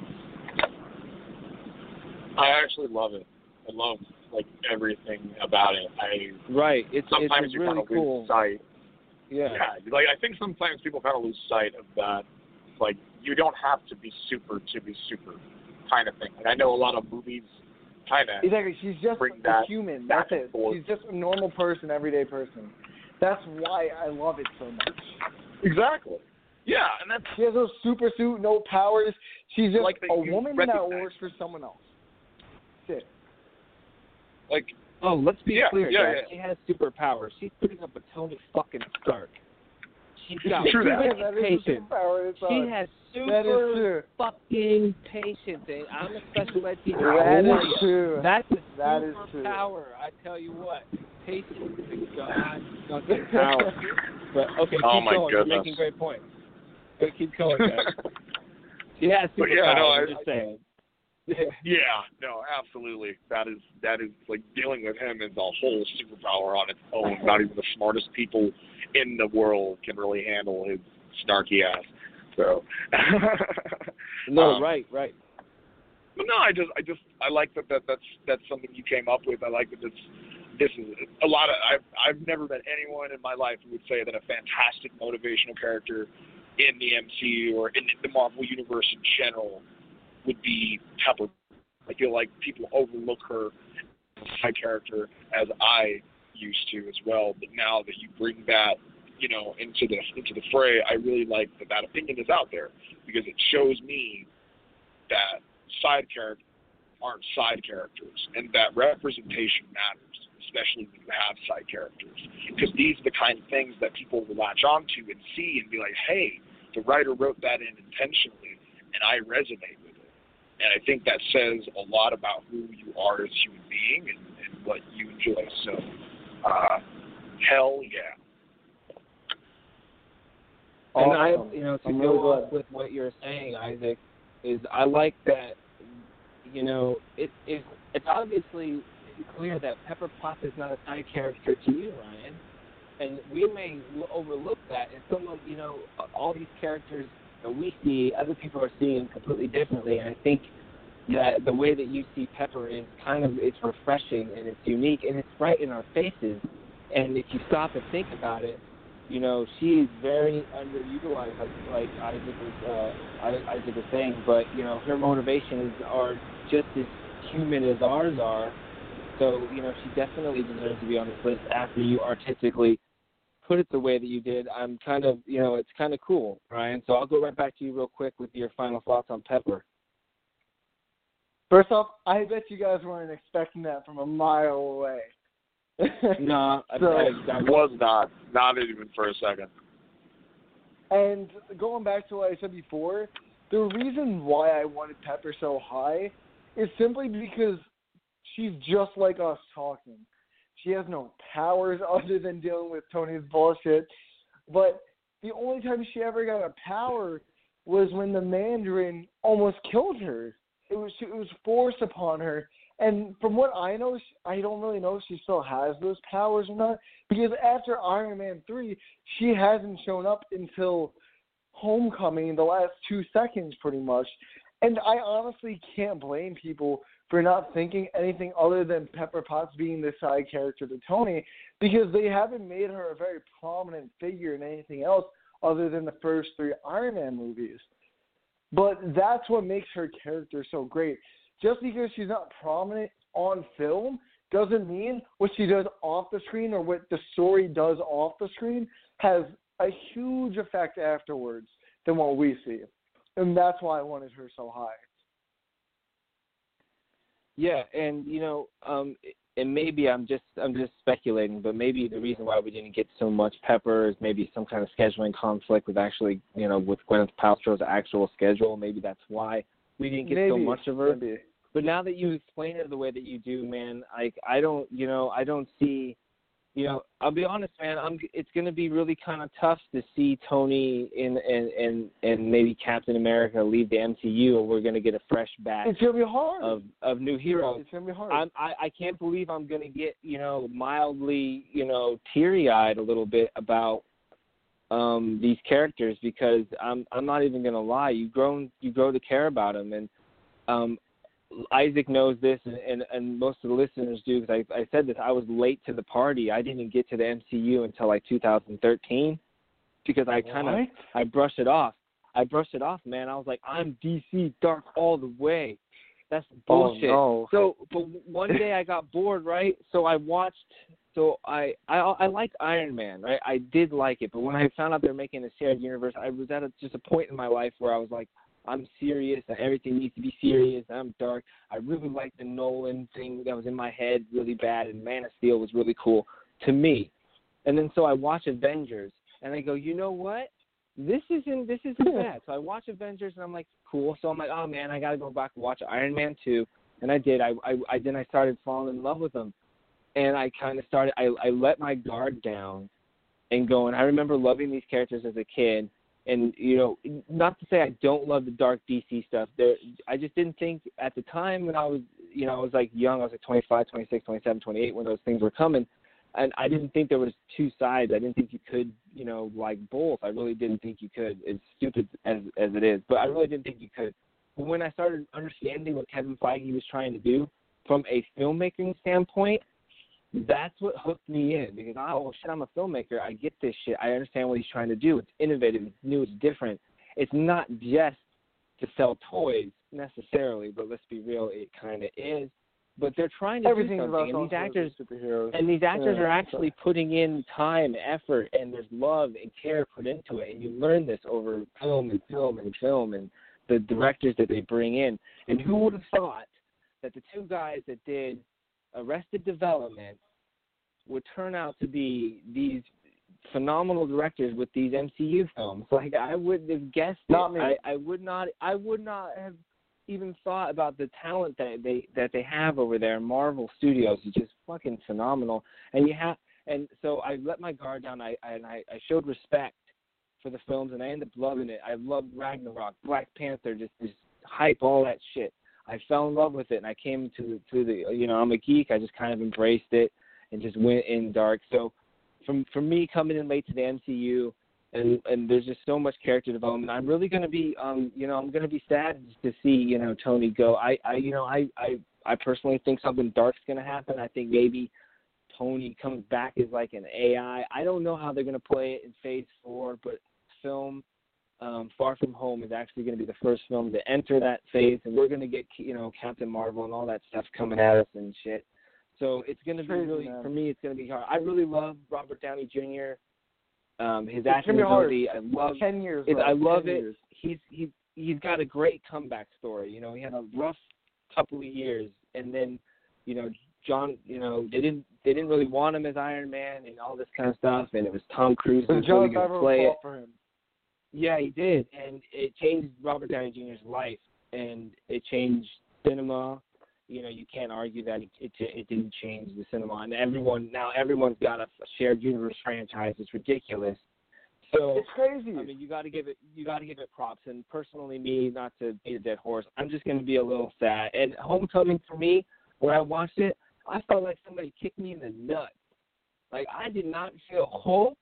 I did. I felt dread for the first time in in any of the MCU films. If you want to call, you know, Thor: The Dark World, I hated that film, but I was like, oh my god, this shit's getting real. Like I felt like it, it just was awesome. You know, for me, it, I don't like soap operas, but for me, this is the closest thing to I guess what you would do with a cliffhanger and kind of spice things up for you know the next season, if you want to call it the phases, if you want to bring it to that kind of terminology. But Isaac. Uh, how do you feel? Are you going to be kind of? Are you hyped about Phase Four? Are you sad that all these kind of establishing characters are leaving? How do you feel? I'm perfectly fine with established characters uh, being escorted out and us making room for new ones. Um, as much as I love the old characters, as much as I love the characters that we've know and the actors that have come to play them, the things we just learn about them. I love them, but it is time for a new. I think it's definitely time for a new generation of heroes to start popping up. Uh, I love that Captain Marvel is about to come into the forefront, and uh, I love all the hype that surrounds her. Even uh, Kevin Feige also stated that uh, she is confirmed. I think she's confirmed. I don't know if he said that, but he said that she is the most powerful uh, character to come into the Yep. MCU to date, Yeah, which say that. has me incredibly excited. Um, I, I'm fine with that. Uh, I've been. I'm going to be honest with you. I've been waiting for Iron Man to leave the MCU for like four years. So good riddance. Uh, Finally, if riddance. I'll if I'm gonna be Damn, honest real quick, feel like Iron Man. Yeah. Uh, listen, like, I like Iron Man. He's great and everything, but I think people throw other characters under the bus for him. How so? People, I don't know, kind of the way everybody's throwing Star Lord under the bus right now, and like for this, for the same, for like, for oh, reasons Oh, less, less good, and don't, and Here's the thing. Star-Lord fucked up Here's my- badly.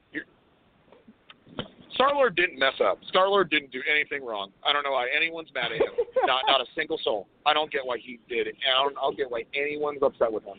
He didn't do anything wrong. Meanwhile, meanwhile, Tony Stark nearly caused Armageddon and the extinction of human life with an AI. So hey, but really, he fixed it though. He fixed it. Yeah, but it- ooh, you that's know, that was- that's great. He fixed it. Oops. That's great. Um, he, Hey, you know what? I Bruce guess is guilty. Bruce Banner's just as guilty for creating a murder bot. You know, Tony lost it, but Bruce helped him create it. Let's be fair. Bruce deserves some of the credit Um, for Ultron. I don't know, because like, so Tony might have fixed Ultron, but he did because the casualties of Ultron still carry into now. So, no. No, I you know, you agree with you him. know, it makes a good it makes a good point. And you know what? I'm gonna bring this back. You know, I'm gonna I'm gonna circle back to this topic in later shows. Definitely. Do it. Do it. All right, so real quick, let's recap. We got number ten is Iron Man. Number nine is Killmonger. Number eight is Gamora. Number seven is Thanos. Number six is Spider Man, Spider Man Homecoming, but Spider Man just in general. Number five is The Crow. Number four is Pepper Potts. And Isaac, you have the number three pick. So what do you got for us? All right, guys. I want to talk about one of my favorite villains ever. Where and and this is comic continuities. These are I'm not gonna. It's there's no specific continuity to this character. Um, it's just stuff he's done over multiple different issues. Um, who here is familiar with uh, otherwise known as Carnage? Oh shit! I Are you talking love about- Carnage. The Bro, serial killer Carnage. or the, the Awesome. Carnage character, or his, or his Yeah. human counterpart, or both? Both. Both, technically. Yeah, okay, both. cool. Yeah, I would yeah, that's them that's one cool. and the same. That's a total Isaac pick, by the way. I love it. Go. I love Carnage. Um, I love the idea of Cletus Kasady. I love the fact that they gave. I, I, whenever I was younger, I envisioned villainy as the worst of the worst of the worst, and by that I meant I didn't mean crime bosses who didn't get their hands dirty. I didn't mean people who ordered stuff, or who ordered other people around to kill other people. Or I liked characters that just got dirty about it. They got in it, and if if Carnage, if Carnage and Cletus Kasady are not the the, the perfect incarnations of what bloodthirst truly looks like as a motivation, I don't know what is. This guy is literally only motivated by killing and causing as much destruction as humanly possible because that was always his MO. That was always the guy's MO. Serial killers have lots of reasons for the way they do things, but the motivation is that they want to feel something. They want to feel the rush. They want to kill. And that's what Cletus Kasady did. And who better to pair him up with than one of the most bloodthirsty symbiotes that roam the galaxy. So hardcore that even Venom can't actually stop him himself. This guy has done numerous horrible things in the name of just because. And I think it's almost his lack of motivation that drives me. Carnage threw a baby out the window for to mm-hmm. cause a distraction. That was it. That was. It's fucking He crazy. caught he he he because uh, yeah because him and Spider Man and Venom were all fighting, and a woman from the apartment up upstairs from them, I guess, in the building they were in, she she knocks on the door and she's like, "Hey, you guys woke up the baby." And Carnage comes out. And he's like, "What? Babies? I love babies!" And he just takes the baby and throws it out the window. Just just cause. I think that's Damn. super hilarious. And like, Yeah, that's funny. I don't think that motivations have to be clear or good all the time. And I don't think that Cletus Kasady and Carnage have a clear goal in mind. Maybe I, I, I haven't read enough of the comics.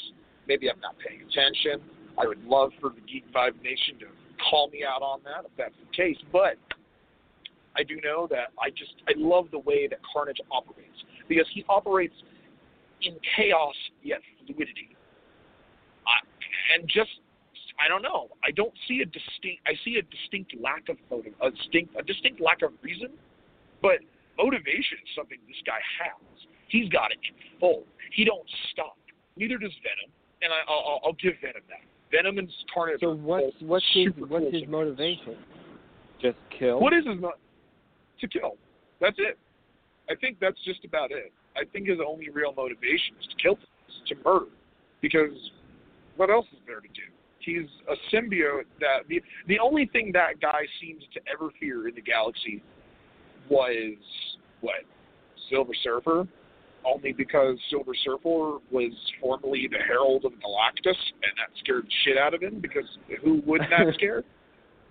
You know, I I think that this guy wants to kill, and the fact that Carnage was super down with that, the symbiote was down with that. They didn't have an argument. They didn't have it. Their motivations were clear. Cletus wanted to enact revenge on those who wanted on those who crossed him. He did it, and then he kept killing. And the symbiote was bloodthirsty. I don't think there's anything better than that. You have two. It just because I hate to bring this up. I hate to say this. It's stupid pun, but they had a symbiotic relationship. Huh? Oh, jeez, we just hit the fucking seven on the cheese factor with that one. I sure did.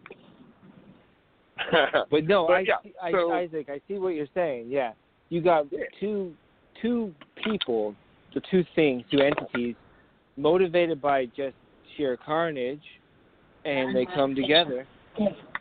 You know, so that's that's Yeah. interesting. That's an interesting kind of it's an interesting pick, and I don't really know much about the Cletus Kasady character. All I know is the, it kind of freaked me out, you know, as a kid when I, this this character and Carnage, and it was the first time I really saw Spider-Man kind of like get his ass whooped, and I was like, well, how do you how do you defeat something like this when you have to go to Venom to help you and stuff like that? It, it's it's caused a lot of great um, Spider-Man comic books and even like you know Venom and, and stuff like that. Um, and not you know I'm really hyped honestly about the the new uh, uh, Venom movie. By the way, I'm really curious to see where they go Me with it. So I'm glad that you kind of brought it up. So you know, Ryan, how do you feel about Carnage? Are you um are you up to speed on on him at all?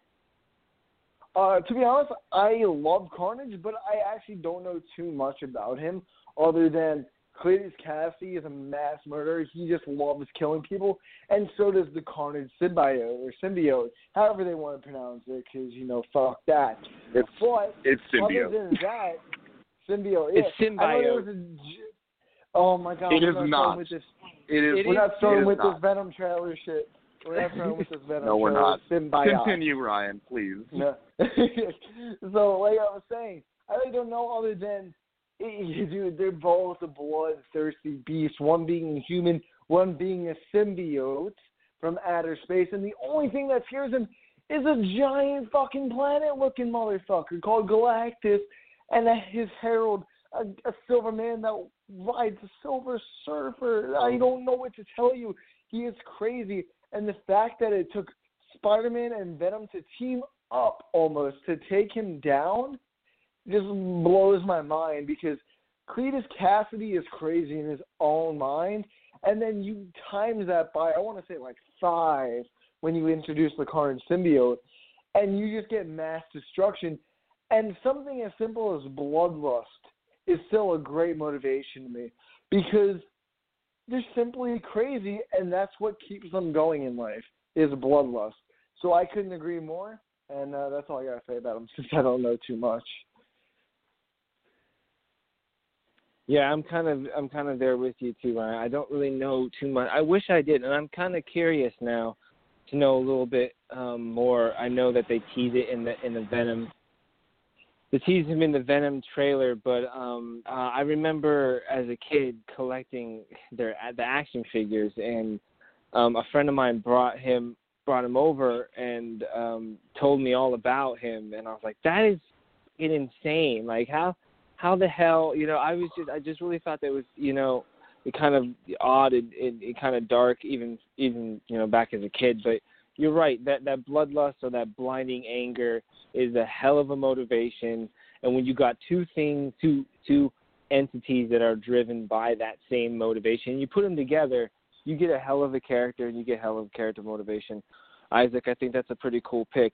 Any last uh thoughts on carnage before uh, we move on I Nope. got none, but uh, the only thing I really want to say about it is if you guys want to know more about Carnage and you want to know more, more about Venom, but you don't have the time, just remember that uh, Sony's Venom is coming out October 5th of this year. Um, and so be on the lookout for that. I'm super fucking excited for Tom Hardy to be Venom because I thought he was great as Bane, so why not Venom? Fuck it. I could not. Yeah, I could not agree with you more. Yes, I'm super excited about it as well. Tom Hardy, um, to me, never gives a dull performance. I'm such a nerd that I love Tom Hardy way back when he did his first starring role as young clone Picard back in Star Trek Nemesis. I I loved him then.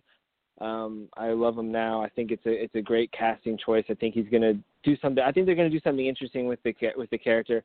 But I will say that you know, uh, I'm not I'm not getting too hyped because I, I'm still I, I I bet there's going to be some spots that we're going to scratch our heads in. But that's for another that's for another that's for another discussion. But moving right along, moving right along, I think that I have the number two pick, so to speak, and I'm I'm kind of struggling between two two really cool characters, and I don't really want to bring up Joker or the Batman because I really think that um, we're all aware of their motivations and why they're cool. Um, we can argue those two topics, I think, for a whole nother show. So I'm just gonna I'm gonna go with Frank Castle, and I'm gonna go with the Punisher. Yes. This this is another guy, right, with a freaking traumatic, tragic, you know, origin story kind of to spark his motivation. Frank Castle was special forces. He was taking out bad guys. He was um, working, you know, on doing all you know all the special ops stuff. He's on vacation with his family. They witness a mob hit. The mob kills his family because, of course, there can't be any fucking witnesses. Frank survives, and he just goes bullshit bananas and just takes vengeance. And you have to. There's, there's a part of you that has to kind of relate to Frank Castle. I mean, I don't know how you're going to react, but if someone takes my family out and I have the opportunity and I'm trained to do it, I might do something stupid. I'm not. I'm not saying it's. I'm not saying I, I I would, but I'm just saying, you know, in a hypothetical situation, I might. You know, it's not far from what I think a human being would do. Now we can argue about his tactics all we want, but we can understand being angry to your bones, being so upset, and and and you know when when you're married and you have kids, guys, and you love something, uh, you know, it could be anything. But when you love something so much that you can't imagine it not being there and it's not there anymore, it's just a, a gut wrenching feeling that it it could change you know even the best men you know and frank was just a family man trying to do what was right and you know out of this tragedy and because of his training he's able to embrace the dark so to speak and and set a line of justice and and take it upon himself to do something about it and I don't know. There's something about me that loves that um, take charge attitude. Necessarily not mass killing people to get things done, but I really do love the fact that I'm a self starter. I, you know, educate myself. I, I don't wait for a green light. If I, you know, I want to do something, I learn how to do it and I do it. It's just the way that I am. I don't really need any more motivation than that. Um, he didn't really need any more motivation than that either when his family died, and you just create this awesome character who's a who's a Batman that kills, if you want to call it that, but he's a great contrast to the Daredevil, who also is an anti-hero in his own right. And then again, you know, we're also still talking about Frank Castle and the Punisher being one of those anti-heroes that we all love anyway. I just I love I love the character. I love his motivation. Um, the the film adaptations, not so much, so to speak. There are parts that I like. I really do like the the Punisher series on Netflix. I think they're doing oh, a great job fantastic. with that character as well. And I just, you know, it's I most of my picks come from tragedy. I know, and they're really awful, and they come from murders and families and stuff like that. But for for some reason, it it it, it reigns, and there's a reason why they make characters like that. I think is people can relate to that in some regard. You talk to anybody, and they've you know they've experienced loss, they've experienced tragedy. Those are human conditions, and you're just seeing them on a different scale. You're kind of projecting yourself onto them. And I think Frank Castle is someone that I you know I could see myself snapping, you know, if something bad happens to me because I'm not trained to do it, but I'm stupid enough to do it. I'll be honest with you. So if, something bad was to happen, I could totally relate to that character and you know cut myself a little short here. I just think he deserves to be on this list. Ryan, what do you think about the Punisher? Um, Chris couldn't agree more with you. To be honest, uh, didn't really like the two interpretations movie wise. I thought um I forgot his name, Thomas Jane, was okay. He did a decent job. The film was okay. Uh, the second one, Warzone, really wasn't good at all. The only thing I liked about it was um, uh, Jigsaw's facial look, the way the way they made his face look messed up. I really loved the design for that. I thought it was really scary and intimidating, but that's as much as I can give to it. But the Netflix show is fantastic. I think it is my second favorite Marvel TV show, right behind Daredevil, simply but Jon Bernthal brings this just energy, charisma, and this new depth to the character simply because of how crazy mentally disturbed he is. And that really helps explain who the Punisher is. He was your very typical family guy who lost everything in a matter of a day almost without it, him even seeing it coming. And he wasn't even supposed to be alive to see that happen. He was supposed to die with his family.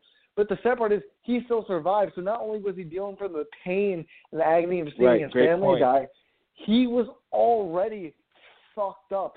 He could barely move, talk, yada yada yada, because he got so mentally, he got so physically messed up from what they did trying to kill him, that he was suffering from both ends. And that is only half of the story. The other half was the police wouldn't help him, so he had to go on his own vendetta against them. And luckily, he had the training and knew who they were, but it, it just brings this new character depth about what a family man would do to avenge or even just save his family in general. And when I mean save, not actually save them, but save their spirits in a sense. Like save who they were. So people don't just see it as, oh, they got brutally murdered because of this and nothing happened to them because of this. But Frank Castle wants to let those people pay for taking away his whole family and leaving him behind to suffer. And not only just suffer for the moment, but suffer for the rest of his life, knowing that he is a prominent father figure as seen in society as the father should protect his family till the day he dies. And to see that he was the only one to survive not being able to protect his family is the thing that emotionally takes him down the rabbit hole. And I think that is what makes a great motivation for the character. No, I couldn't. I couldn't agree more, man. That was, that was very well said. Um, you're right, and you know he's he he's living with the fact that he he should have died with his family, and you know no no father wants to outlive you know their entire family. You know, they, you know they're supposed to. You know, my daughter's supposed to bury me. I'm not supposed to bury her, and I can ima- I can only imagine wo- you know the turmoil that he's going through, and then him waiting on the cops and not being able to do anything, and then you know having the training like you said, and he's like, well, shit, I'm gonna put matters in my own hand. You got great character motivation, and there's reason why he's a really good anti-hero or vigilante, um, so to speak. And you know, you, you really kind of, I agree. Um, the Punisher series on Netflix is probably the best film adaptation of the of the Punisher. Um, to you know, to date, I, honestly, I would love to. You know, as corny as it is, I would love to see him kind of don a really a, a more comic book take. I would love to see a little bit more of um, the Punisher costume, just because I don't know, maybe I'm a fanboy, but me personally. But anyway, I know they're doing I it in season two, though. I know they're doing it in I- season two with a bunch It would be cool to see the white gloves with the black outfit. I think that would be kind of neat. If they put a white bandana on him or something like that, That would be badass. And just see him with two guns in his hand. I remember having the action figure as a kid, and you would put like little things in the back. If you clicked them, it would like spark like he was shooting his guns. Like I, I love that. I remember the Christmas that I got it. So I was, you know, I've, I've always kind of like loved that character. Isaac, how do you feel about the Punisher?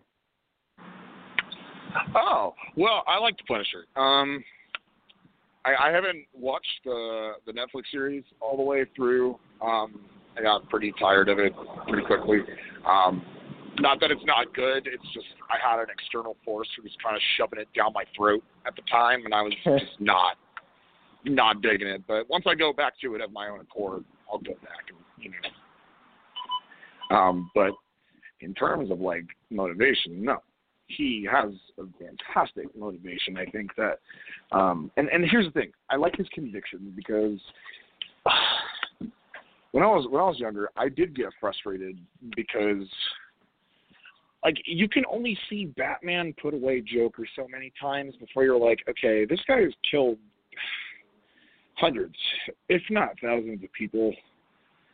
And it wouldn't be a terrible thing if you let him die. So why not? You know?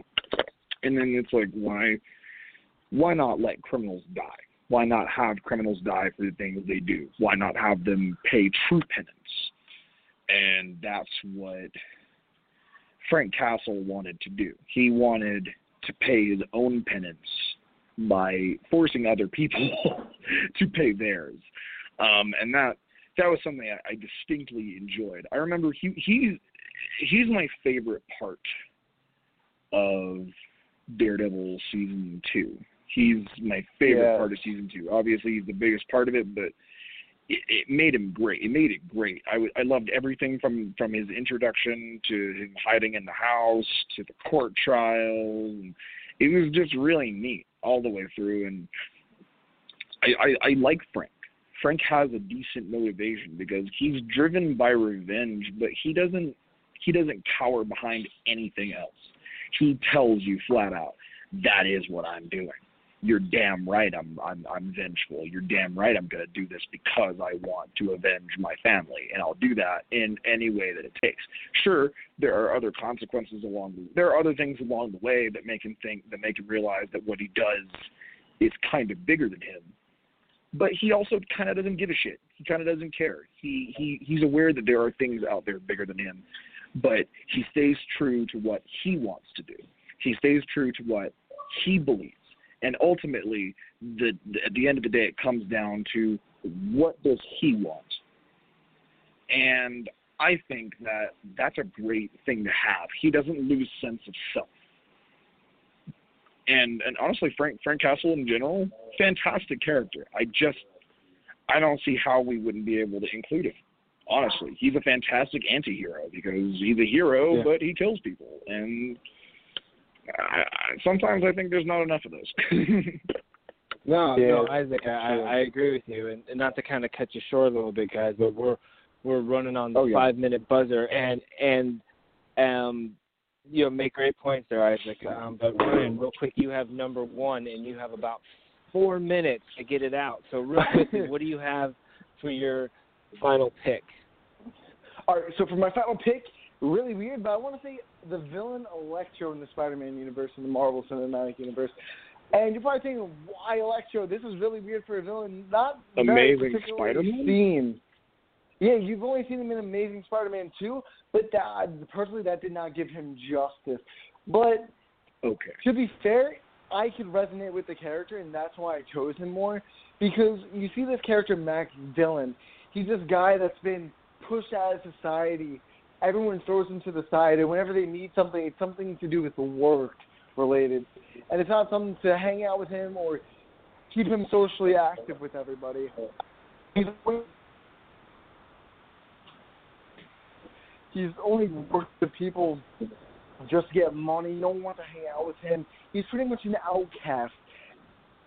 Found love for Spider-Man, who he thinks is his friend because he is quote unquote the friendly neighborhood Spider-Man, and that he must think in his head like, wow, he must be my first friend. I never had friends.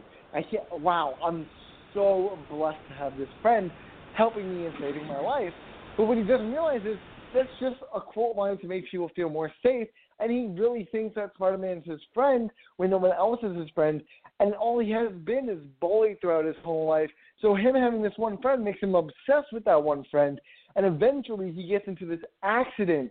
And he's never been seen before this accident. Once he goes into this accident, he's this guy who can shoot electricity out of his hands and his body. And no one's ever seen that. So he gets all this attention brought to him but he doesn't like it because he's still seen as an outsider.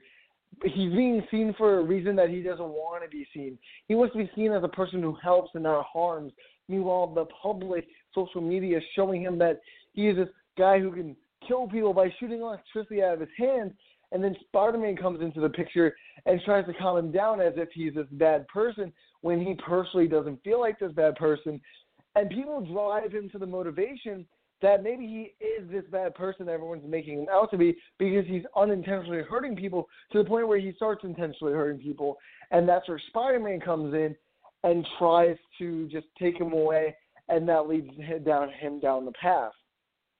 That that's pretty much it. No, um, that's an interesting that's an interesting pick, and I and yeah, I don't really like that film me personally. Um, I think a lot of tone shift problems with it. Too many forced villains. I think that it is that's a whole other topic. But interesting that that character does kind of go through some arcs and his motivation is pretty solid for the most part. Um, but real quickly, guys, with the last two minutes, I want to say thanks for for coming on, Isaac. Thanks for joining us a little late, but it was great to have you both on. Ryan, I think you did a fantastic job for joining us. Real quick, I want to recap the list. At number 10, we have Iron Man. Number 9 is Erik Killmonger. Number 8 is Gamora. Number 7 is Thanos. Number 6 is Spider Man.